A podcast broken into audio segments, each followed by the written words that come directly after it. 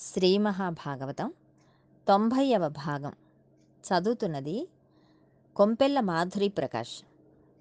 నృగమహారాజు చరిత్రము. కృష్ణ పరమాత్మ అంతఃపుర ఉద్యానవనంలో ఒక లోతైన నుయ్యి ఉంది. ఆ ఉద్యానవనంలో కృష్ణ పరమాత్మ కుమారులైన ప్రద్యుమ్నుడు సాంబుడు మొదలైన వారందరూ విహరిస్తున్నారు. వాళ్ళకి అలసట కలిగింది. అలసట తీర్చుకోవడం కోసమని కాసిని నీళ్ళు తాగాలని అనుకున్నారు. అక్కడ ఉన్న నూతి దగ్గరకు వచ్చి నూతిలోకి చూశారు. అందులో పెద్ద ఊసర వెళ్ళి పడి ఉంది. దానిని చూసి వాళ్ళు తెల్లబోయారు. దానిని పైకి తీద్దాము అనుకున్నారు.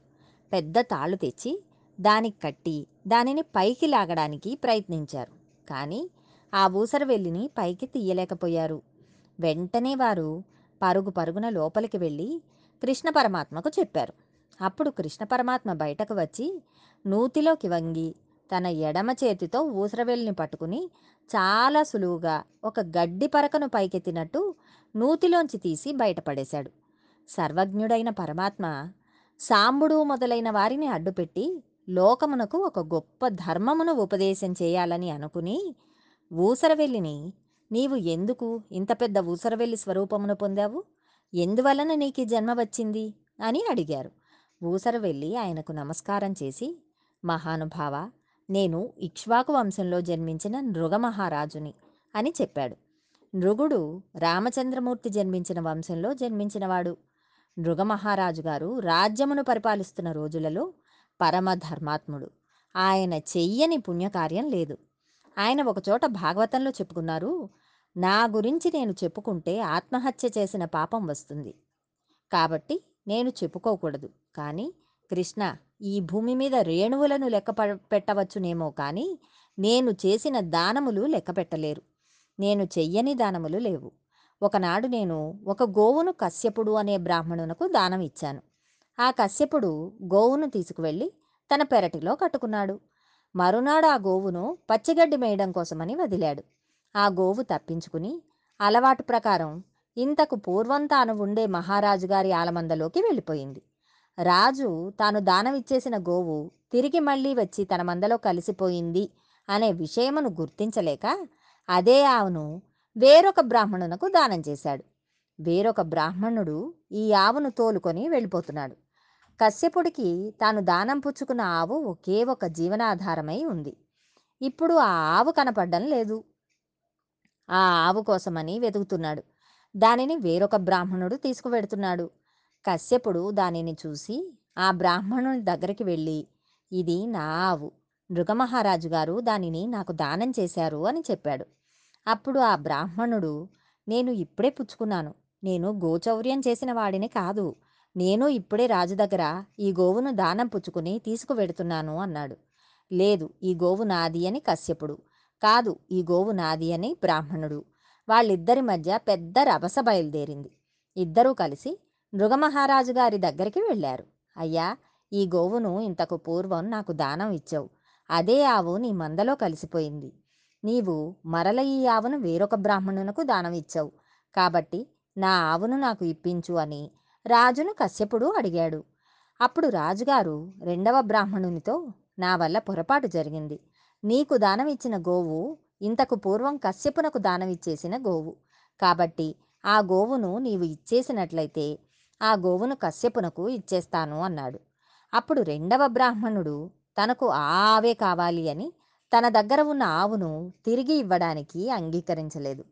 అప్పుడు రాజుగారు నీకు లక్ష గోవులను ఇస్తాను. ఈ గోవుని విడిచిపెట్టు అన్నాడు.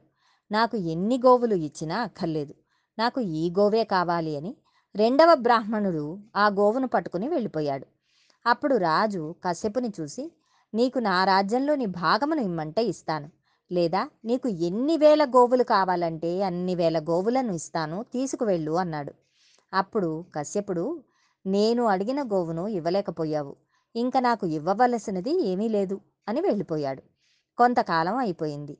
మృగమహారాజు గారి శరీరం కూడా పతనం అయిపోయింది. ఈయనను స్వర్గలోకమునకు తీసుకువెళ్ళబోతున్నారు. అప్పుడు దూతలు మీరు అనుభవించవలసిన చిన్న పాప ఫలితం ఒకటి ఉంది.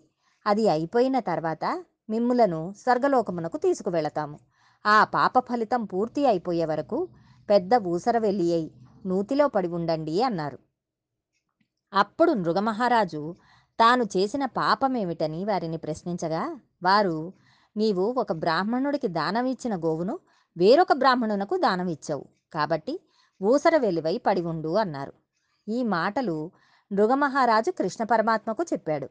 పరమాత్మ చేతి స్పర్శ తగిలినంత మాత్రం చేత ఆ ఊసర వెళ్ళి తాను చేసిన పాపమును పోగొట్టుకుని ఊర్ధ్వలోకముల నుండి వచ్చిన రథమును ఎక్కి మృగమహారాజు కృష్ణ పరమాత్మకు నమస్కరించి ఊర్ధ్వలోకములకు వెళ్ళిపోయారు. ఇప్పుడు కృష్ణ పరమాత్మ బ్రాహ్మణులకు చెందిన ధనమును తెలిసి కానీ తెలియక కానీ ఎవరైనా అపహరిస్తే అలా అపహరించిన కారణం చేత ఆ బ్రాహ్మణుని కంటి వెంట నీటి బిందువు కింద పడితే అది ఎన్ని భూరేణువులను తాకుతుందో అన్ని కోట్ల జన్మలు వాడు రౌరవాది నరకములను అనుభవిస్తాడు. నా భక్తుడిగా ఉండాలనుకున్నవాడు బ్రాహ్మణ ద్రవ్యమును కాజేయడానికి వీలు లేదు ఎవరు బ్రాహ్మణ ద్రవ్యము మీద ఆశ పెట్టుకుంటాడో వాడిని ఎప్పటికీ నా భక్తునిగా నేను చేరనివ్వను. బ్రాహ్మణుల పట్ల నాకు ఉన్న భక్తి అటువంటిది అన్నారు. ఇక్కడ మనకి కొన్ని సందేహాలు కలుగుతాయి. నృగుడు బ్రాహ్మణునకు లక్ష గోవులను ఇస్తానన్నాడు. ఆ బ్రాహ్మణుడు ఆ గోవును కశ్యపునకు వదిలివేయవచ్చు కదా? ఆ బ్రాహ్మణునకు అంత మౌఢ్యమేమిటి? పొని బ్రాహ్మణుడు మూఢుడై ఉండవచ్చు. కశ్యపునకు గోవు కాకపోతే రాజ్యం ఇస్తానన్నాడు. కానీ కశ్యపుడు తనకి ఆ గోవే కావాలని రాజ్యం కానీ ఇతర గోవులు కానీ అక్కర్లేదని వెళ్ళిపోయాడు. ఏదైనా పొరపాటు జరిగితే దిద్దుకోవలసిన అవసరం బ్రాహ్మణులకు లేదా?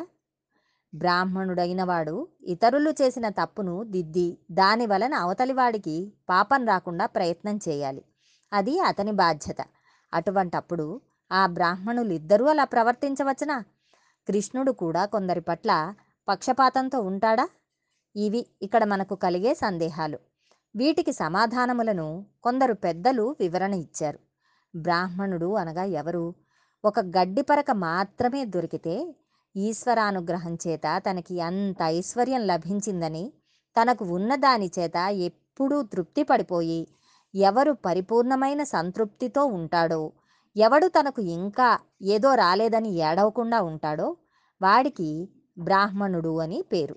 బ్రాహ్మణుడు దొరికిన దానితో తృప్తిని పొంది ఉండాలి తప్ప దొరికిన దానిని అడ్డు పెట్టుకుని చాలా సంపాదించేయాలని అనుకుంటే బ్రహ్మణ్యం పోతుంది. కశ్యపునికి ఆవుకి బదులుగా ఏదైనా ఇస్తానన్నా ఆయన ఆశ పొందలేదు. దానిని అంగీకరించలేదు. రాజు నా వలన మహాపరాధం జరిగింది నన్ను మన్నించండి అని ఒక మాట అని బ్రాహ్మణుల పాదములు పట్టుకుని ఉండాలి. కానీ ఇక్కడ రాజు అవతలి వారి యందు ఉన్న తృప్తిని గమనించలేకపోయాడు. బేరం పెట్టాడు. వాళ్ళిద్దరూ తమకి అక్కరలేదని తమ బ్రహ్మణ్యమును నిలుపుకున్నారు. బ్రహ్మణ్యం అనేది అపారమైన తృప్తితో పొందవలసిన లక్షణం. దానము చేయబడిన ఆవు తిరిగి తన మందలో కలవకుండా చూసుకోవడంలో రాజు ఏమరపాటు పొందాడు. కాబట్టి తప్పును రాజు ఖాతాలో వేశారు. దానికి ప్రాయశ్చిత్తం ఆ పాప ఫలితమును అనుభవించడమే. కాబట్టి కృష్ణ పరమాత్మ ఇంకా పరివేదన చెందకుండా పైకెత్తారు తప్ప ఊసరవెల్లి జన్మ రాకుండా చేయలేకపోయారు. ఆ ఆఖ్యానం వినడానికి చాలా చిన్న కథలా ఉంటుంది. కానీ ఇందులో మనకి గొప్ప ధర్మం తెలుస్తుంది. దానం చేసేటప్పుడు మనం ఎంత జాగ్రత్తగా ఉండాలో మనకు ఈ కథ నేర్పుతుంది. మీరు దానం చేసేటప్పుడు చూపే వినయం వలన ఈశ్వరుడు ప్రీతి చెంది ఆ దానమునకు ఫలితమును ఇస్తాడు. దానం చేసేటప్పుడు శ్రద్ధ చాలా అవసరం. శ్రద్ధ లేకపోవడం వలననే రాజును పాపం అనుభవింపజేసింది. నేను ఇస్తున్నాను అనే అహంకారం ఉండకూడదు.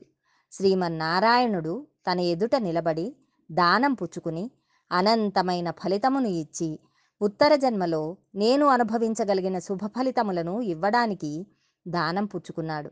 నేను మిక్కిలి ధన్యుడను అని భావిస్తూ దానం పుచ్చుకున్న వాడికి నమస్కరించాలి. ఈ కథ అంత విశేషమైన స్థితిని ఆవిష్కరిస్తుంది. పూర్వం కరూష దేశమును పౌండ్రక వాసుదేవుడు అనే రాజు పరిపాలిస్తూ ఉండేవాడు. ఆయన పెరిగి పెద్దవాడైన తర్వాత ఆయనకు ఎవరో అయ్యా మీ పేరు ఉన్నవాడు మరొక ఆయన ఉన్నాడు. ఆయన వసుదేవుని కుమారుడు. అసలు వాసుదేవుడు ఆయనే అని లోకం నమ్ముతున్నది అని చెప్పారు. ఈ విషయం చెప్పగానే ఈయన కూడా తెల్లటి శంఖం ఒకదానిని కొనుక్కున్నాడు. ఒక చక్రమును గదను ధనుస్సు చేయించుకున్నాడు. ఎప్పుడూ పట్టు పీతాంబరం కట్టుకోవడం ప్రారంభించాడు. ఆ విధంగా అతను వాసుదేవుని అనుకరిస్తూ తాను పౌండ్రక వాసుదేవుడనని మురిసిపోయేవాడు. ఒక రాయబారిని పిలిచి నీవు వెళ్ళి కృష్ణునికి ఒక సందేశం చెప్పు అని ఒక లేఖ రాసి ఇచ్చి పంపించాడు. ఆ రాయబారి కృష్ణ భగవానుని దగ్గరకు వెళ్ళాడు. ఆ సమయంలో కృష్ణుడు నిండు సభలో కూర్చుని ఉన్నాడు. ఈ రాయబారి వెళ్ళి అయ్యా పౌండ్రక వాసుదేవుడు మీకు ఈ రాయబారం పంపించాడు అని చెప్పాడు. ఆ పత్రికలో నేను ఎటువంటి అలంకారములను ధరించి ఉంటానో అలా నీవు కూడా పెట్టుకుంటావని తెలిసింది. నాకు అర్థం కానిది ఒకటే. నాకు వాసుదేవుడు అనే పేరు ఉంది. నీకు వాసుదేవుడు అనే పేరు ఉంది. దీని వలన ఇబ్బంది వస్తోంది. కాబట్టి నీ అంతట నీవు మర్యాదగా ఈ చిహ్నములన్నిటినీ వదిలిపెట్టేయాలి. వాసుదేవుడు అన్న పేరును వదిలిపెట్టేయాలి. లేకపోతే యుద్ధమునకు వచ్చి నీ శరీరమును మట్టు పెట్టవలసి ఉంటుంది. ఏది కావాలో అడుగు. ఇది రాయబారంలోని సారాంశం. కృష్ణుడు అన్నారు ఈ చిహ్నములు నాకు సహజములు. నేను వీటిని వదిలిపెట్టడం కుదరదు. కాబట్టి అతడు కోరుకున్న రెండవ కోరికను నేను అంగీకరిస్తున్నాను అని చెప్పు. యుద్ధభూమిలో కలుసుకుందామని పంపించివేశాడు పౌండ్రక వాసుదేవునకు కాశీరాజు మద్దతు పలికాడు. ఇద్దరూ కలిసి కృష్ణ పరమాత్మ మీద యుద్ధం మొదలుపెట్టారు. అసలు ఈ పౌండ్రక వాసుదేవుడు ఎలా ఉంటాడో చూడాలి అనుకున్నాడు కృష్ణ పరమాత్మ. కృష్ణ పరమాత్మ ఎలా ఉన్నాడో పౌండ్రక వాసుదేవుడు అలాగే ఉన్నాడు. కృష్ణుడు వానిని రథం మీద చూసి ఆశ్చర్యపోయి పకపకా నవ్వి యుద్ధం ప్రారంభించాడు. కొంతసేపు వారిద్దరి మధ్య యుద్ధం జరిగింది. చివరికి పౌండ్రక వాసుదేవుడు కృష్ణుడి చేతిలో చనిపోయాడు. అప్పుడు చిత్రమైన సంఘటన జరిగింది. ఆ చనిపోయిన వానిలో ఉన్న తేజస్సు పైకి లేచి కృష్ణ పరమాత్మలో కలిసిపోయింది. ఇది వినగానే పరీక్షిత్తు తెల్లబోయాడు. ఆయనలో తేజస్సు ఈయనలో ఎలా కలిసింది అని సుఖమహర్షిని అడిగాడు. శుకుడు అతనికి సందేహం తీరేలా సమాధానం చెప్పాడు. పౌండ్రక వాసుదేవుడు ఏ పని చేసినా అచ్చం కృష్ణుడిలా ఉన్నానా లేనా అని ఎల్లవేళలా కృష్ణుడినే తలచుకుంటూ ఉండడం వలన మనస్సునందు కృష్ణ ధ్యానమును పొంది ఉన్నాడు. కాబట్టి వాడు ఏ కారణం చేత తలచినా సతతమూ తలచినది ఆ వస్తువునే కాబట్టి చివరకు ఆ వస్తువులోనే కలిసిపోయాడు. పౌండ్రక వాసుదేవుని వృత్తాంతం నుంచి మనం ఒకటి తెలుసుకోవాలి. మనం ఎప్పుడూ భగవంతుని పేరుతోటి ఆయన లీలలతోటి ఈశ్వరుని అనుకరించే ప్రయత్నములు చేయకూడదు. అటువంటివి ధూర్త చేష్టితములు అయిపోతాయి అక్కడ యుద్ధం జరిగినప్పుడు కాశీరాజు తల కూడా తెగి పడిపోయింది. కానీ కాశీరాజు తేజస్సు కృష్ణ పరమాత్మలో చేరలేదు. కాశీరాజు కొడుకు కృష్ణుడి మీద అభిచారిక హోమం చేశాడు. కృష్ణుడు దానిని ఒక చక్రంతో తోసి అవతలికి పారేశాడు. ఇది అనవసర విషయముల జోలికి వెళ్ళి మద్దతులు ప్రకటించడం. తిరగడం మొదలైన ఇబ్బందులు తీసుకువస్తాయని భగవంతుని సాత్వికమైన మూర్తులను ఆరాధన చేసి మనస్సును సత్వగుణంతో ఉంచుకుని భగవంతుని చేరే ప్రయత్నం చేయాలి తప్ప లేనిపోని భేషజములు అంత మంచివి కావు అని హెచ్చరిక చేసే అద్భుతమైన లీల. భగవద్ అనుగ్రహంతో మరికొంత భాగం రేపు తెలుసుకుందాం.